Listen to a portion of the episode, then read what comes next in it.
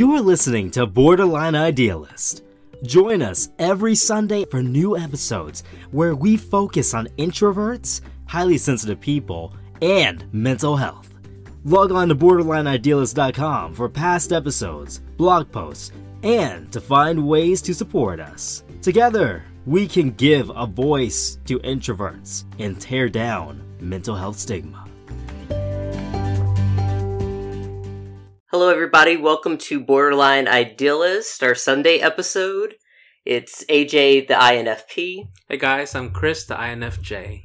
and we have a special guest with us today. She hosts her own podcast, Joining us all the way from. Detroit, I believe.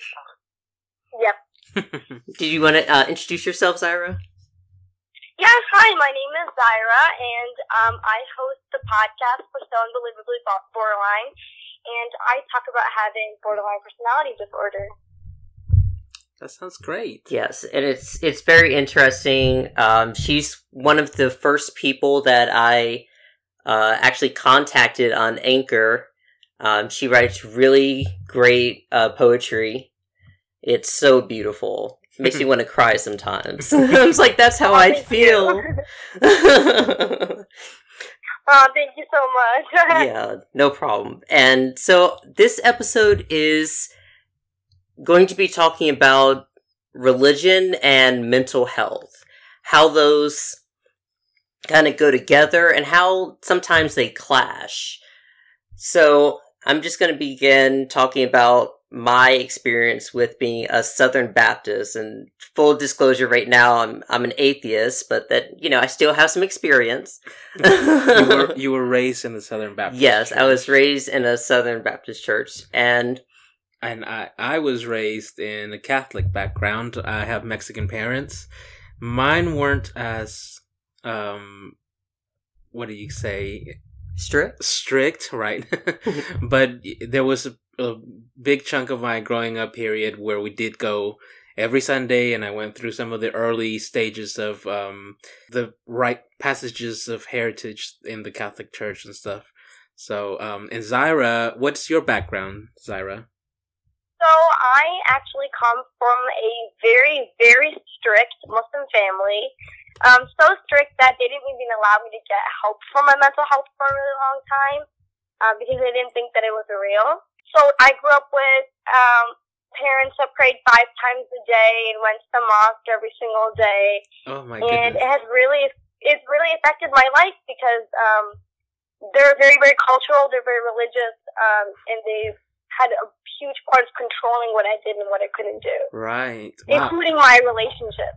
I would complain when we would go every Sunday to yeah, church. that's how that's how it was for me. We went every Sunday. We also went on Wednesdays for uh, Bible study, and then we would wake up early on Sunday to go um, to Bible study also. So Mm. my parents were very So, religious. Of the three of us, I think I'm the least orthodox of the of the group. yeah, you got it. because I would, yeah, it was mostly just Sundays, and then for special occasions, of course, for the holidays, that was something special. But Zyra, do uh, what do I, do you still identify as Muslim or something else? Um, I usually identify as Muslim, but I'm kind of going through like a weird phase right now where I don't really know who I am and what I want. Okay, so you're you're but I'll usually identify as Muslim because I think at the end end of the day, like, um, I believe, I guess I believe in God. I want to believe in God. I want to believe in the goodness of religion. mhm. But, um, you know, I haven't had the best experience with it, so I think I'm trying to formulate my own experience and my own relationship with that. So you are more of a, um, I think, cultural, uh, practicing uh, Muslim, right? So, because you, are Yeah. not, you're not Oh, very yeah. strict. Uh, I wouldn't say, or would you say that? No, not at all. Right. So that's well, that's in, that's important to important distinction, I think, because there's like a lot of Jewish people are cultural Jewish. You know, they Mm. they practice certain things, but definitely not Orthodox or or like with the Catholicism as well. My parents were not never really Orthodox. They were they believe in Jesus and Mary and the the whole basic tenets of Catholicism, but they weren't overt um, Orthodox Catholics. Um, And I- Hmm, I don't know. Do I have that problem? I don't think so. I think I can. But I feel there, like there are a lot of denominations of Christianity, uh, Mhm. uh, different like sects in Christianity that believe different things or uh, how how you should get to heaven. Uh, Mhm. Different ways that you can get to heaven. You know, there are some that are like really extreme and say. You know, you can only be black and go to heaven, or you can only be white and go to heaven, or you have to, um, you have to suffer this much, or you know, even to the point where uh, if you're if you're gay, if you're gay, you can't go to heaven. Um, if you're gay, you can go to heaven. You just have to repent every day because it's a sin. or there are Christians that say, "Mm, no, being gay is okay. God made you that way. So it's it's confusing. Um, but it's it's I find it interesting that you what you said about kind of finding your own way right now because I feel like that's what I went through a couple of years back. Um and for me it was during the time where I was coming out. I don't I haven't been diagnosed with any mental illness. So, I can't really speak from this perspective, but um from that perspective, but I, I think you know all of us would agree that religion you know all religions have certain restrictions that it imposes on on its followers right? And and kind of in a way tries to control and to mold them into a certain way of living and being. Well, I just know as a as a Southern Baptist, it was not really talked about in the church. It was something that you would kind of keep to yourself. mental illness yeah, mental illness was not Mhm. something that was talked about. I, we've Eh. never heard i never heard talk about it either in church And if it was, you would, you know, you'd hear people in the church be like, oh, that person's a little special, that person's a little crazy. And if you, I think if you went to get help for it in the church, they would just say, pray more. Mm. You know, that's the answer for everything. You just pray more, read this Bible verse. It was never like you need to go talk to a psychologist. I feel like in in my church, the only time that I've maybe sort of had interactions with it is I think within the Catholic Church, people believe a lot in demons and like being possessed. So oftentimes, sometimes when people would misbehave or do things out of the no- norm or ordinary, they would say they were possessed by a demon. And there's many different demons for different things They would do ex- exorcisms. and that's where yeah and so the the extremes is when they do exorcisms and oftentimes looking back you know into history oftentimes people that had even bipolar disorder or any disorder where they couldn't control their motor skills or even their linguistic skills they would think it was because they were possessed and they would do these exorcisms um and that only ended up damaging the you know the person more because it was very it's a very traumatic trau- traumatic well, thing. I'm not sure if uh, if- if there's something like that within the Muslim tradition. Yeah, actually, um, exorcisms are a really common part of the Pakistani cultural perception of mental health. Um, because oftentimes, like I said, like people, especially in Pakistan, they don't believe that mental health is real. They don't believe that you could have mental illness, just bipolar disorder, bipolar disorder, schizophrenia, like whatever. They think that either you're depressed or anxious or have some sort of mental disorder because there's a deficit in your relationship with God, Mm. or or you're possessed by what we call um, a jinn, which is kind of like a demon. Um, and so my dad has actually seen people like be exorcised in Pakistan because they did public exor- uh, exorcisms Oh. and um, and it's really it's really scary. It's um obviously these people need help. They need to be like they need proper medical care, and people don't believe them, and they like put them in chains, and they like throw water at them, spit at them, and do all this crazy stuff to them. And obviously, like you said, it's a very traumatic experience. Even with myself, like um, there have been moments where my parents question whether or not like I'm actually human, and they're like oh, well, you've been acting like this lately. Are you sure you're not possessed by a jinn? Or do we need to take you to the to the mosque? Or do we need, do you need to drink like holy water? Or are, do you not have a stronger relationship with God? Is that why you're feeling depressed? Is that why you're feeling anxious? Mhm. Because um, it's funny. It's funny. It's actually kind of like ironic because like people will believe, like they they're willing to believe in what they can't see, like God, like jinns, but they're Mhm. not willing to believe in what they can't see in terms of mental health. Right. Or even in med- in the medical field, right? When we can't understand certain things, they're very quick to dismiss them as something that could potentially help with regards to medicine or psychological treatment, psychology, things like that. That's very interesting. Yeah, I I wonder if we try to. ble- I, I just want to say in the in the Baptist religion, I I remember hearing about demons, but it's not so um so much talked about. They don't really say you know you're pos- possessed by a demon in the same way.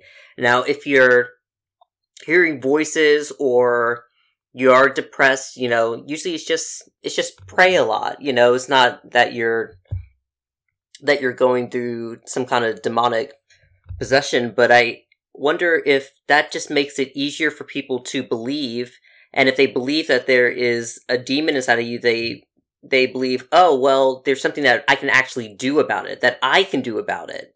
You know, something that I can take into my own hands by Does that make sense? Yeah. I well, it's the the the thought of the power of prayer, I believe, right? That if you pray hard enough, things will come out all right. And I'm not sure if that's something that your parents uh you mentioned that that's what your parents sort of tried to to do with you, um, Zyra, right? To to try to resolve this through the religion faith or through your faith.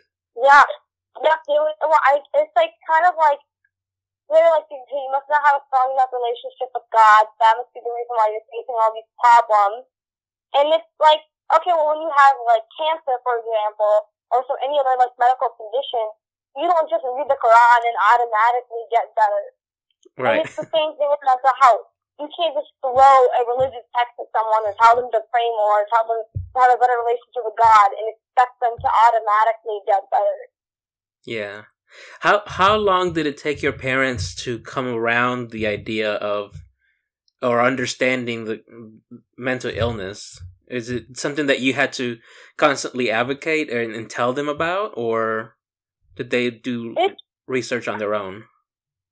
It took an extremely long time. So when I was in high school, I first had like symptoms of a lot of mental health issues, especially like anxiety and stuff. And I constantly told them, I was like, I think I need to see a therapist. I'm getting really anxious in my class. It's affecting my grades. Um, and I'm crying in class and I'm seeing the counselor and all these things. And, um, they were like, well, what is wrong with you? Why would you say that to us? Like, your friends are getting in your head. There's nothing wrong with you. Like, do not ever, ever say that to me. Like, I'm never getting you a therapist. And so it was kind of like that for like a few years where I was like, okay, well, they're never going to get me help because that's just how my parents are.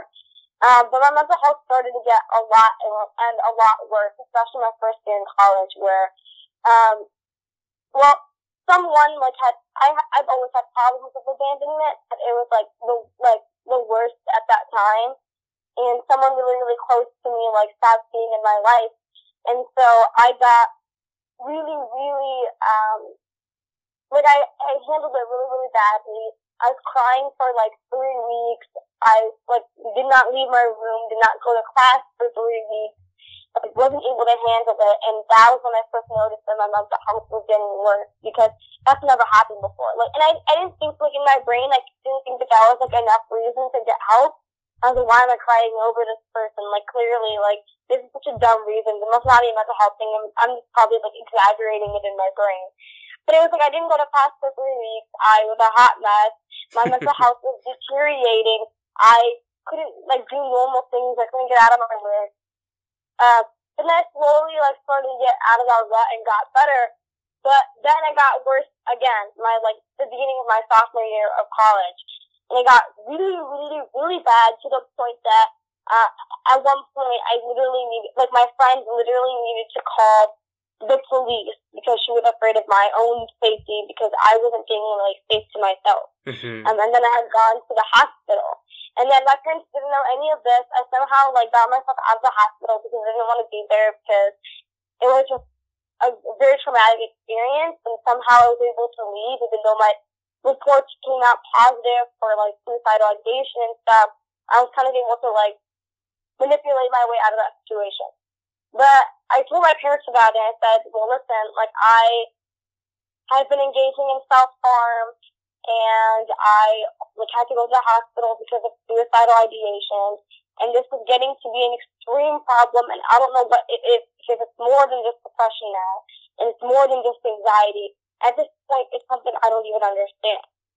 Um, and so they were like, okay, fine, like, we'll do anything because I was such a hot mess. Mm-hmm. And so they were actually the ones that contacted the therapist and the psychiatrist and got me in like as quickly as they could. But they still don't understand mental health. It's like at that point it was like a dire situation. And at the point that I am now where I'm a lot more stable, they're kind of like, okay, well, when are you going to get out of this rut? Or like, when are you going to stop taking medication? Or when are you going to stop being in therapy? Like, when are you going to get out of this? Right. Is what they say. It seems like they were the only way that they were able to react was when they saw everything that was yeah. at its worst. And and that's a lot like my story. I know that Zyra had an episode on her podcast where she was talking about uh, when she first uh, was in college and was going through these things and it resonated with me because that was almost the same when i was growing up i was having anxiety attacks but i didn't really know what to call them and i would tell my parents and they would just be like oh get back to work you know do your homework oh you're fine and when i finally went to college i started trying to kill myself uh, all these crazy things i got into a mental hospital and I, I know how you have to kind of manipulate your way out of there. No, I'm fine. Everything's cool. I was just going through a little episode right there because it's it's a lot when you're in um in a hospital. You know, you're just surrounded by all those things.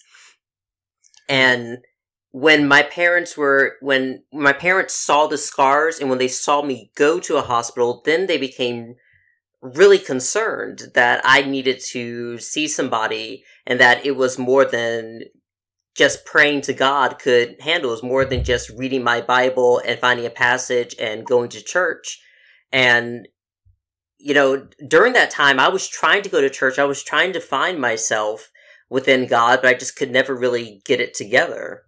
Hmm. So, uh, and to this day, my, my mom understands a little of what I'm going through. She understands my mental condition, but my dad does not accept mental illness at all. He he thinks that it's that he, he actually told me that I should just pray more, that I should just become a Christian. It's because I'm an atheist that I'm going through this. If I had God, then I would have something to lean on because he says that when he's depressed or when he's anxious, he has God and that helps him get through things. So why shouldn't it work for me also? And I had to kind of explain to him, you know, borderline personality disorder is lifelong. It's something that, you know, nothing is going to make it go away.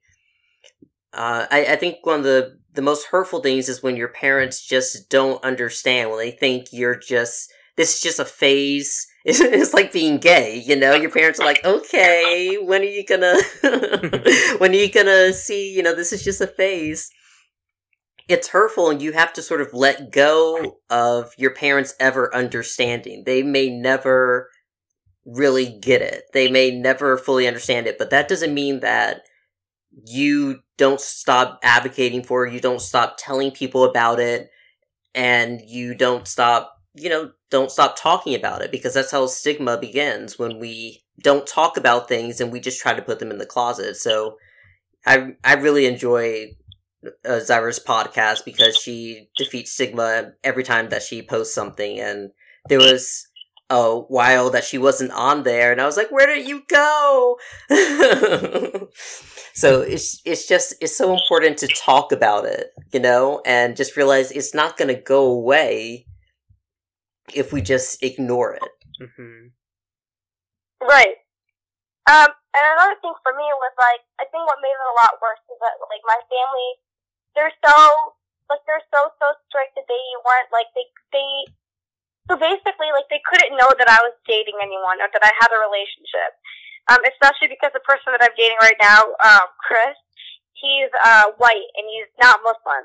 Mhm. And so no, just kidding. I'm just kidding. so my so my so my parents they don't know anything about Chris and they like there's just like this pressure in my brain because they've always told me like if you date someone outside of our religion, outside of our culture, we're going to disown you, we're going to like do X. Y, and Z, we're going to like they've said emotionally manipulate like manipulating things like I'm I'm going to kill myself if you do this or do that. And Mhm. like the culture that I come from, um, there are things that people do called honor killings. Not to say that my parents would do this, but like in rural areas in that country, right. they like kill they kill women for like disobeying their parents and stuff like that. Yeah. So, uh, not to say that my parents would ever be that extreme, but they come from that sort of mentality that like a Mhm. lot of the burden falls on the women, and so I think that has been like a leading cause of a lot of my anxiety as well, and like perpetuating my borderline personality disorder because like I'm terrified of abandonment. I've had a lot of people leave me, and yet like it's this cycle of abandonment that won't even stop because I love my boyfriend and I care about him a lot, and he's like an amazing part of my life, and he's been so supportive of my like mental health and stuff like that. But at the same time, my parents are giving me an ultimatum. Like they don't, well, they don't really know anything, but they're still giving me an ultimatum where they're like, if you do this, we're going to leave you. Right. Oh, that, that's horrible. Yeah. Is that is that what's causing you to sort of reanalyze your your religion, uh, the way that it's affecting your parents, in in the way that they express their love to you?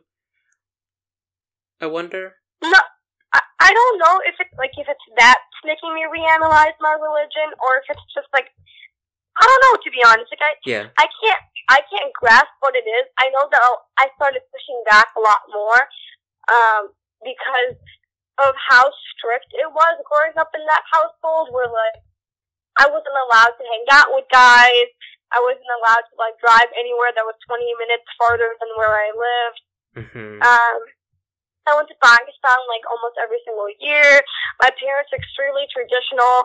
Um, I don't, I really don't know what it is. Like, like for example, like I'm only 20 years old, and my parents are already like on my case about like getting married to like a 30 year old Pakistani guy who's like a doctor. Like, Wow. I don't know. Yeah. Yeah, so I, I don't, So I, the- I, I don't know if it's the culture, if it's the religion, or It- it what, I, like- or just the household that I grew up in. It sounds like But- the the expectations, and that's you know that's a lot what I I deal with with my dad. The the expectations of this, this, and this. What you're supposed to be doing. What success means. Well, I think for for her in in that religion, I think it's because religion is so closely tied to culture. Mm. And so a lot of the things that as a community people do in general is it's just goes side and side like marriage and then uh, the communities are a lot closer knit together. So if you do if you stray outside of the norm and the culture, that's you know that's why they she mentions that they have honor killings because it's it's it's an offense not only to your family but also to the community at large, right? Yeah, that's a lot. I don't. I don't even think my parents in general are religious people. It's more like they care about what everybody else around them thinks. Right. And I Uh, remember. and we have no, go ahead. we have yeah sorry we have a very very like niche like Pakistani community in where I live um, in Canton, Michigan, and they or like where my parents live at least, and like they all are like they all like think the same, and they all do like these weird things, and like they all lie about their lives. Like especially like you know the like, the more Americanized like children of like from those families, Right. they all lie about what they do and like all this stuff and it's just like this really toxic environment because everyone just cares about what other people will think. Right. And I I remember that was one of the things when I was questioning my religion and pushing back on my parents because my parents wanted me to get um what's called the confirmation, which is basically you accepting the tenets of the Catholic Church as an adult. You know, you formally become a full Catholic Christian because you're saying, yes, I believe in all of these tenets, right? And so that's just part of the steps that you take as a Catholic person. So when it was around my time in the it goes by years. Around 18 is when you usually do the confirmation. I was around 21 and my mom kept pushing and pushing and pushing for me to get this because she's like, you know, your godmother's, you know, what's your godmother gonna say? You know, what's so and so gonna say? You, you need to do this. And finally, I said, you know, I can't do that because I don't know if I believe in everything that I would be espousing to confirm. And that would make me a liar. So I don't think God would want me to be a liar and, and say things that I don't know in my heart to be true. And so, and, but I noticed that because Catholics, I think that's one of the difference between um, you and I, Ajani, is that you know the Catholic and Christian Mexicans they have a closer community than a lot of more than a lot of American culture does. So that was one thing when I came out to my mom. What are the people gonna say? What what's your family gonna say? What's what's people at the church gonna say? And and I think that's part of the the the tradition of uh, or part of religion is that it does such a good job at weaving everybody into such tight knit communities that part of the way that it keeps people in check is by saying, you know, if you stray out of line, everybody around you is going to shun you. One of the and you're going to be left out. One of the proverbs that they would always read in my church is that it takes a village to because it takes a village to uh, build to grow. No, I'm sorry. It takes a yeah, yeah, something like that. It takes a village to go um to uh, make a child or something to like grow. that. Yeah, to grow a child, not make a Mhm. child. but you know, being in a black church is very close knit, Right. and that's why my dad, you know, when we were talking about me leaving my um, prior job, you know, he was very proud of me at that job. But when I left, he was just like, "Oh, now I don't have anybody. I don't have anything to tell anybody. I can't be proud of you because what will people say?" And it just it's it, it seems like our parents are more concerned with making themselves happy than their own child's happiness.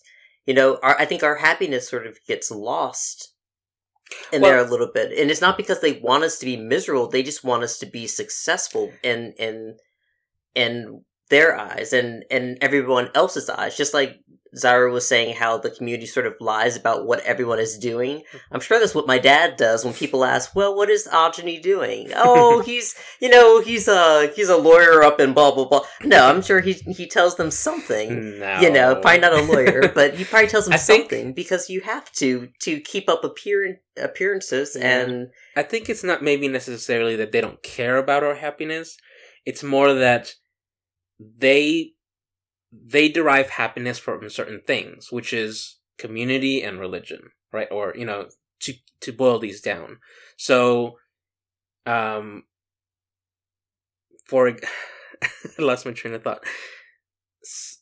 So to them, to be happy, there's these things. You get married, you have children, you get a good education, a good paying job, and you'll be a good, upstanding citizen, and everybody around your community will respect you and look up to you. And because there's that sense of community and trying to do good or be better than the next person, I guess. Um, and oftentimes that's why that's one of the things that I remember from when I would go to church is so much gossiping. It was just ridiculous. And I would be like, "Oh my god, guys, you you come over here to church and you pray to God and and how all these that's things are bad." is for. What and there's so think? much gossiping. it's like talking behind people's back and saying some really mean things. That's I that was just such a bad turn off for me to see people being so two faced about things. Um, that it was just that's something that really irked me and kind of helped me push push myself out. Um, but I think it's more just being a good standing with the community and people that that you look up to and that you want people to look up to you as well. Zara, what do you think? What do you think about that? You know, parents. Do you think parents care more about their happiness, or they just care more about you doing better and being better than they were, and just having this American dream? I think it's like a mixture of both, especially for my parents, because my parents are like immigrants from Pakistan, and when my dad came, um, he didn't have a stable job or anything. He worked at a gas station in the middle of Detroit, and he kind of like worked his way up to the point that like you know, he's an engineer now. He makes a lot of money. He's able to support his kids going to college and be able to pay for their dorms and their apartments. And we have like three cars and we have, we live a very normal, stable life. And but he had to build his way up there, Mhm. um, from coming here. And so I think part of it is he wants us to have a better life. Um, but at the same time, I do think that like he values like his and his wife, like my mom's happiness a lot more than our happiness. And sometimes I feel like they forget how much we have, like, like the the first generation has to sacrifice for their parents' happiness because they came to the United States, but they never came with the intention that their children would assimilate to American culture. Hmm. And so, and so, uh, I have, I have this weird identity crisis where it's like, am I, you know, American? Am I Pakistani? Am I both? Like, like, am I even allowed to be American? Mm. Because, because all these American ideals, I can't even, like, a lot of these American ideals, I'm not even, like, able to follow. Like, I have no sense of independence or, um, like, there, like, there's no, like, people, like, Pakistanis, for example, like, they don't believe in the idea that, like, you turn 18 that you're an adult. You're not an adult until you get married. Like, that's Mhm. just how it works. Um, but I, I don't know. Like, it's kind of, sometimes I do think that they're definitely really selfish because, like, for example, like, I can't be with the person that I love or the person that I care about the most because they're so scared of what other people will say Right. and that pressure and living under underneath that pressure is so stressful because it's not like it's not like it's like I can't even, I can't just like hide Chris from my parents. I have to hide Chris from my entire community. Right. Mm. That's yeah, that's I can't imagine that. I remember that was one of the main reasons when I came out to my mom, and I remember specifically telling her I this is who I am. This is part of who I am. This is I'm not Christian is not just about being gay, but being gay is part of be, of who Christian is. And I'm telling you because I don't want you to hear from anybody else. We we lived in a small town and because my dad's a landscaper and um, a lot of the people in our in our town knew my parents from one way or another. So i was between the period of me accepting who i was and then me coming out to my parents i was always walking around on eggshells so scared and so stressed out about somebody seeing me uh, or or I'm not sure, somebody thinking that I was gay and then running to tell my parents. And I, I remember telling my mom, I'm telling you because I don't want you to hear from anybody else. And, you know, of course she said, well, what are people going to think? Or this and that. And, you know, I was like, well, who cares what people think? I, I don't, I, they don't pay my bills. They don't pay my education. They don't owe, I don't owe them anything. And you shouldn't care either because they don't give us, they don't, you know, they don't pay our house or anything. Like people are allowed to have their opinions. They they don't want to talk to me. That's fine. Um, I would think that you would care more about my happiness, and this is what makes this is what will make me happy. I, I would hate to be in a relationship, in a heterosexual relationship. I'm like I could I could lie and say and you know go through life living a facade, marrying a woman, having children and then I would be so miserable that I would be pissed off. By the way, Yeah, you would just be so miserable. I want you. You would be so miserable. I'm like, so I could do all that and live a miserable life, but I don't want to live that life. I would prefer to live an honest life to myself and find happiness in the way that I can, and that should make you happy. Because my whole life, my parents have. I remember growing up, my mom specifically said, you know, everything I do is for you, for you, for you three, my sisters and I, and I want you guys to be happy. And you know, my whole, I would, I would die happy, I would die happily knowing that you guys are happy. So that's when I came out. That's what I told her. I was like, you know, your whole life, my whole life, you told me you wanted me to be happy. This is what makes me happy. So you should be happy that I'm that I'm finally happy being myself. And it took her a couple months to come around to the idea, but I think it was it definitely getting past that point of the fear of what other people are going to think and within the community and within their religion um, that that helped them get past that. And I think even after that, they sort of stopped going to church as well because I think they maybe have noticed that the hypocrisy in people and all and a lot of the things that I noticed within our within our community and our church community basically. Um I think they kind of got turned off by that as well. They still believe and my mom prays every day and you know the whole shebang, but I think that um I I think that me coming out to them had an impact on how they view the church itself, especially when you would, when a lot of the stories coming out of like these priests molesting children and all the cover ups and all this nasty stuff that goes on in in church and in the Catholic Church. It, I think it was helped them um, question their authority a little bit more and saying, you know, why should I turn around and hate my son because this church is telling me to, you know? And I, I, I think mean, I wish my parents could think the same way because I, I don't, I don't think I would have like a positive, happy ending. Like that's all I, all I'd hope for is that my parents could somehow figure out a way to support me. Like, like honestly, I would stop everything if they would just support Fred. My parents wanted me to like stop drinking or stop like, or like stop like you know smoking weed or like stop dressing a certain way that they don't like or becoming more religious or going to the mosque more often or praying five times a day. I do it just so that they could like be more supportive of Chris. hmm Um, but I don't think that's ever going to happen because of just like how severe of a thing it is to them. Yeah, unfortunately, I think that's that's the the threshold that people have to get over. Mm. And I think for my mom, when I came out to my mom, I was ready to.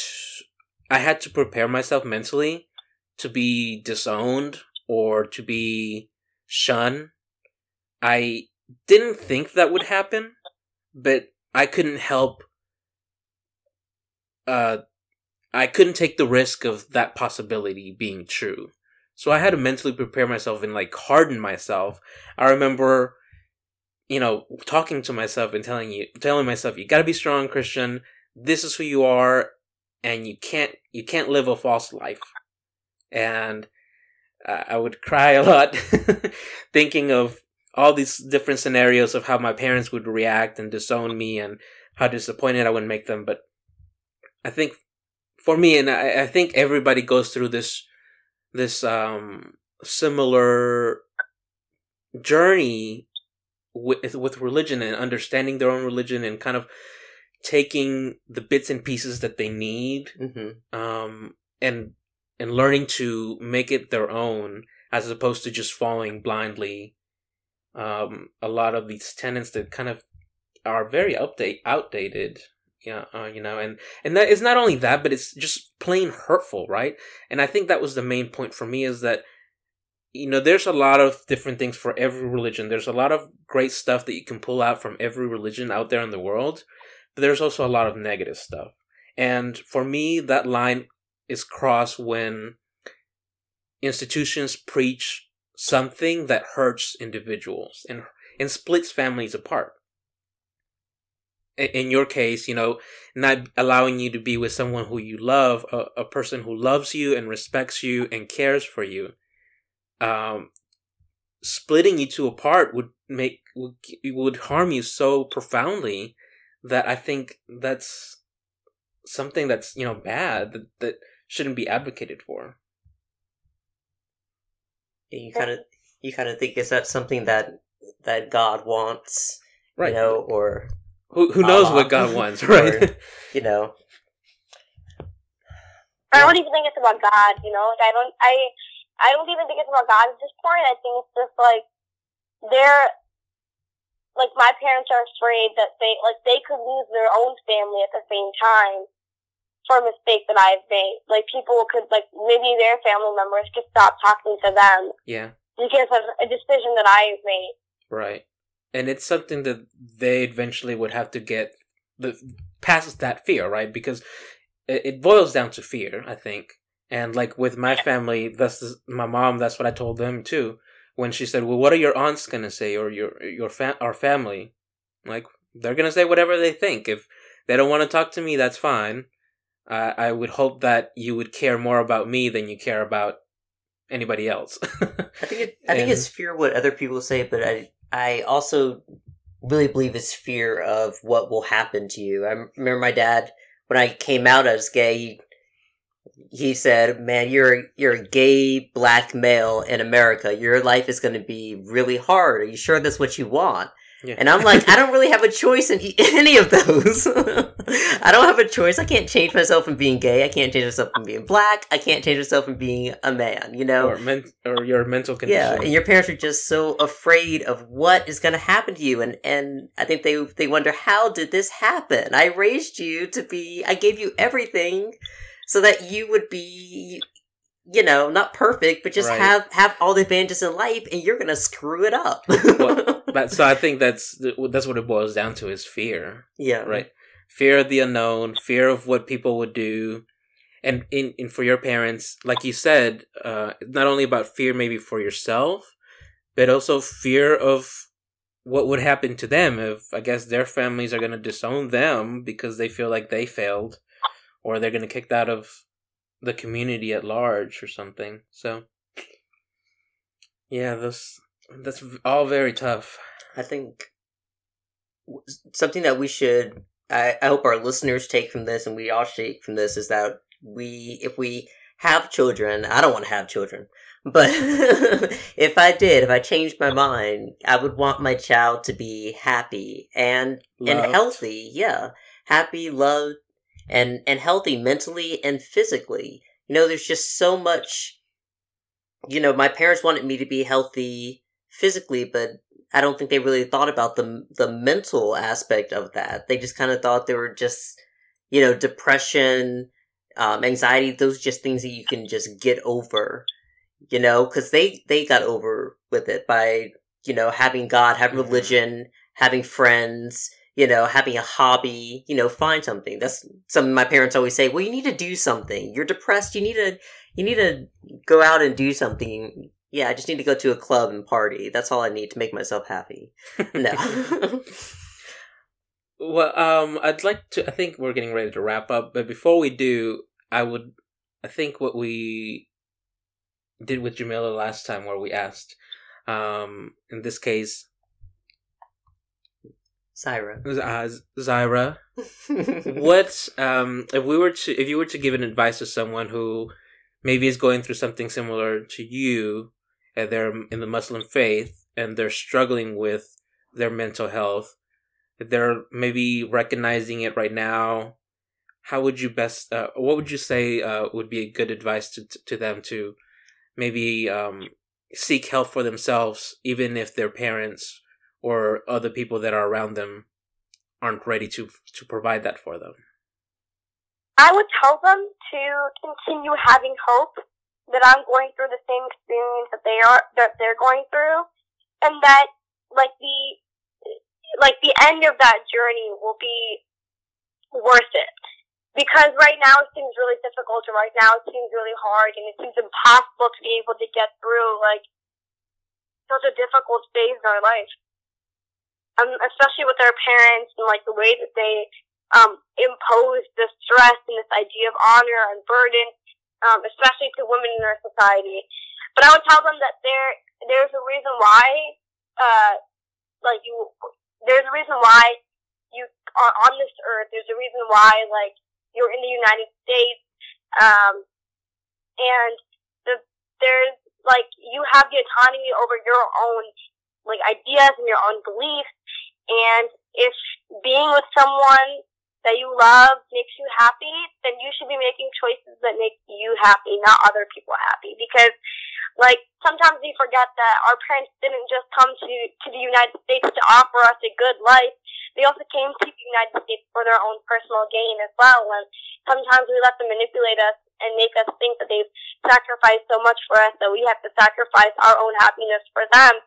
But, like, our mental health is really, really important Hmm. and and so is like being able to live a life that is worth living.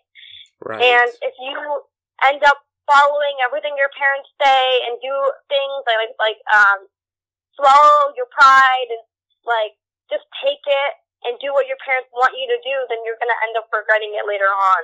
And so, you know, be bold, uh, but be strategic about it too. Like make sure you have a good backup plan, a good safety net, um, people in your life that will support you when you do go through that.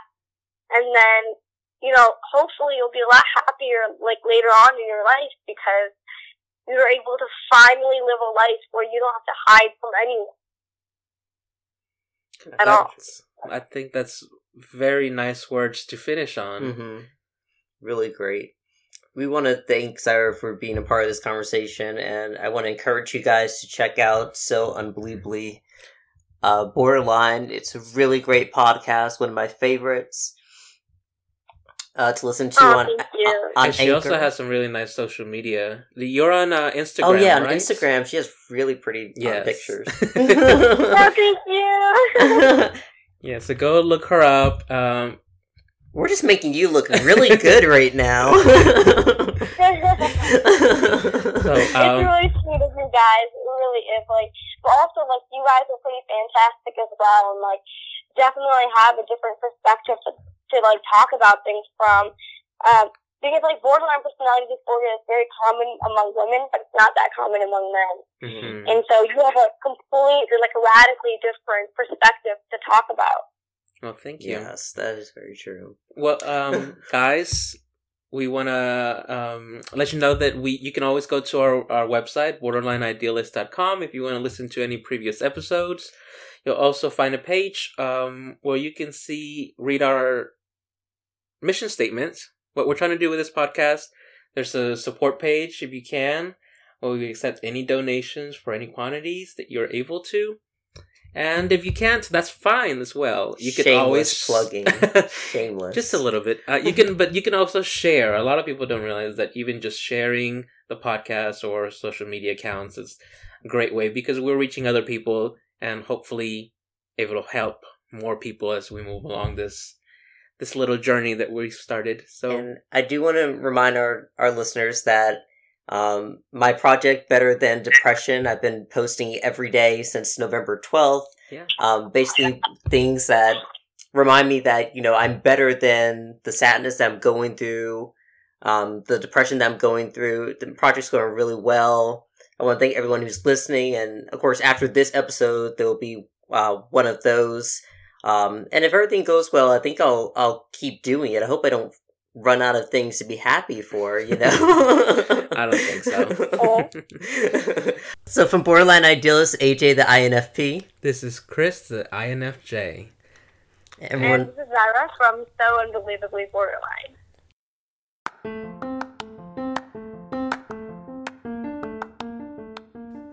If you love listening to the show, why not support our cause? We ask for a dollar a month to help grow our website and reach more people. If you feel like what we do is important and makes a difference, we ask that you stop by borderlineidealist.com and click on the Patreon link in the menu. Thank you as always for listening, sharing, and inspiring us to do bigger and better things.